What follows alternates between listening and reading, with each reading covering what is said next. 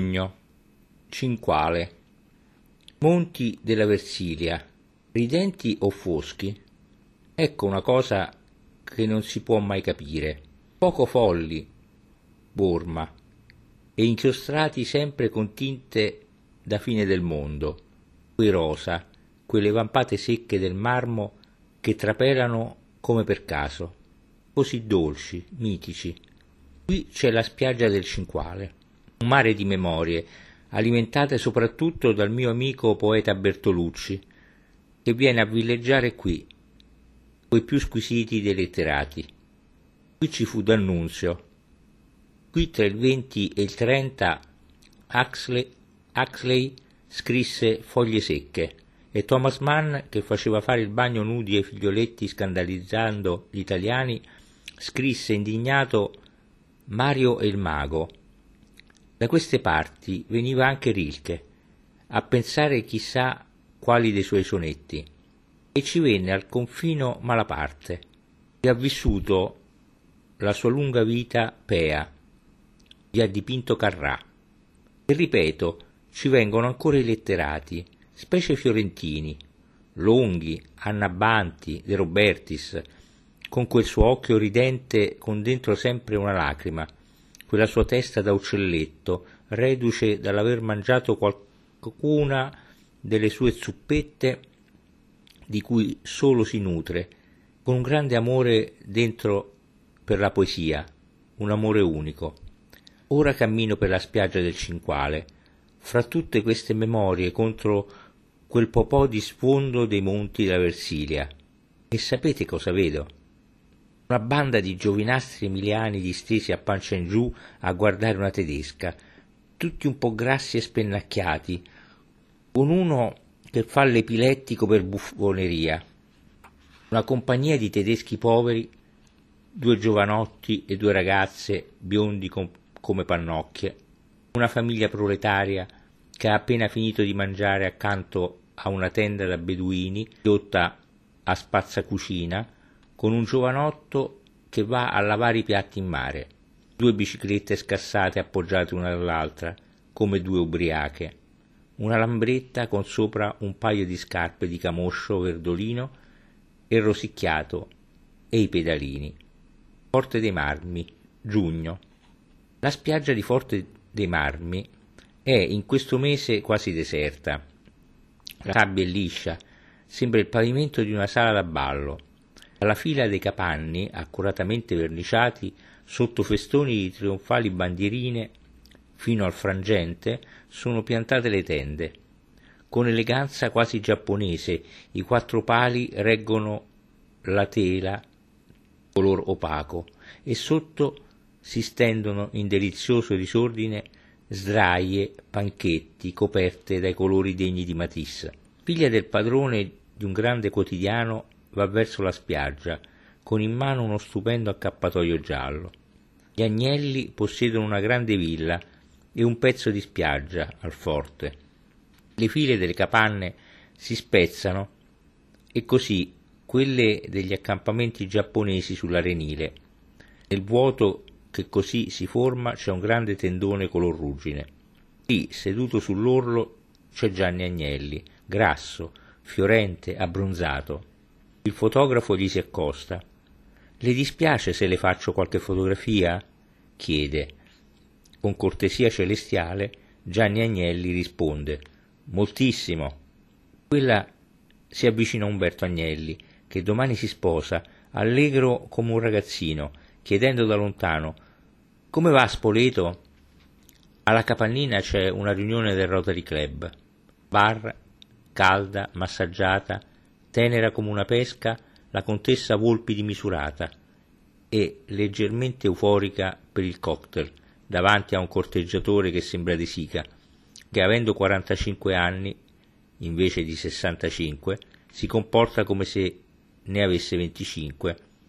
C'è la figlia del padrone del messaggero, che parla al vento, sull'alto banchetto, con le gambe snudate come due daghe. Viareggio Giugno. Grande lungomare tra le pagode è ancora poco affollato, è vero.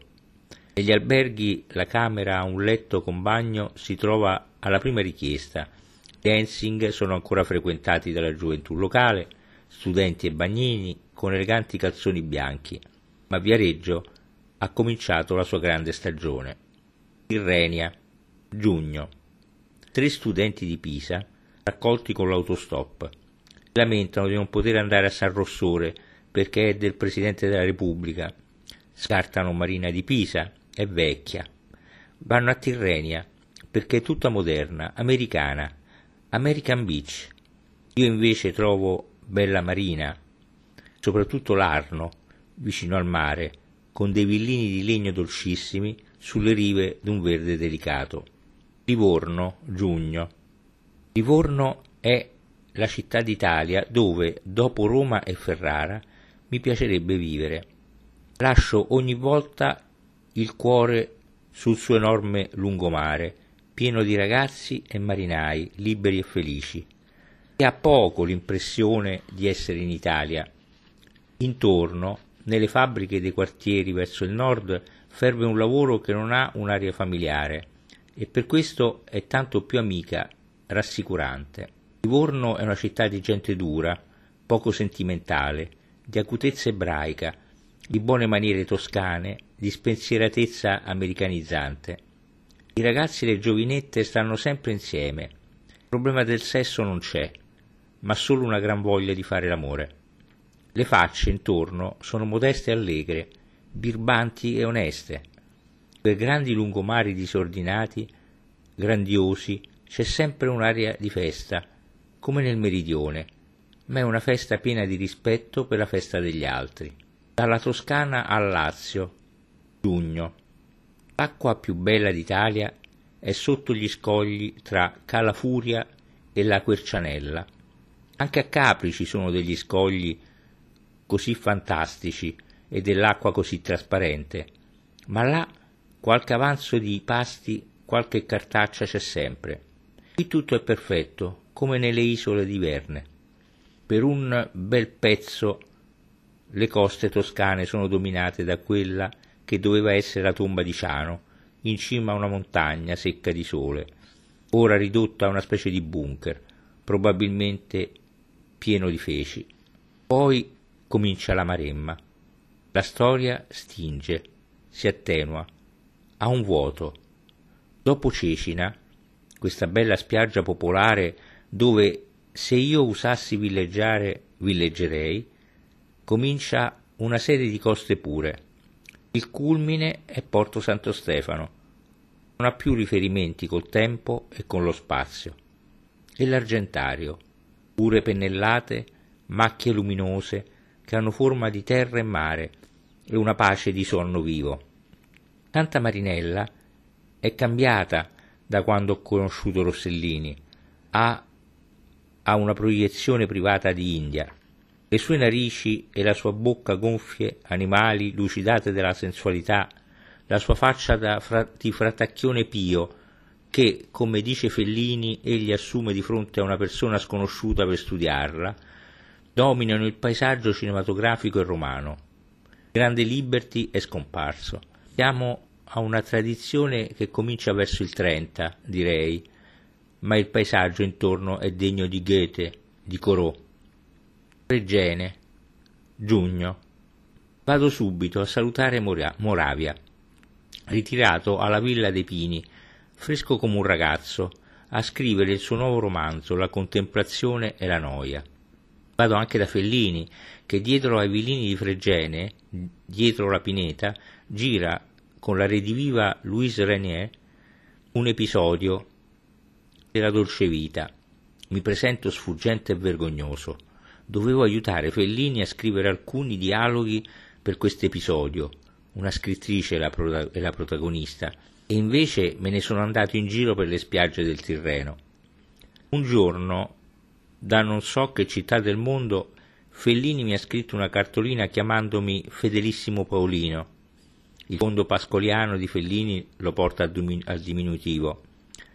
Ora non so che faccia fare davanti a questa troupe feroce, a questi visitatori crudeli, ciechi di snobismo, a lui che se ne sta là in piedi col guancione e l'occhio bistrato al, dalla fatica, a gridare patetici diminutivi davanti alla mostruosa conchiglia, posto di supreme eleganze che egli ha eletto sede della sua eroina ragno.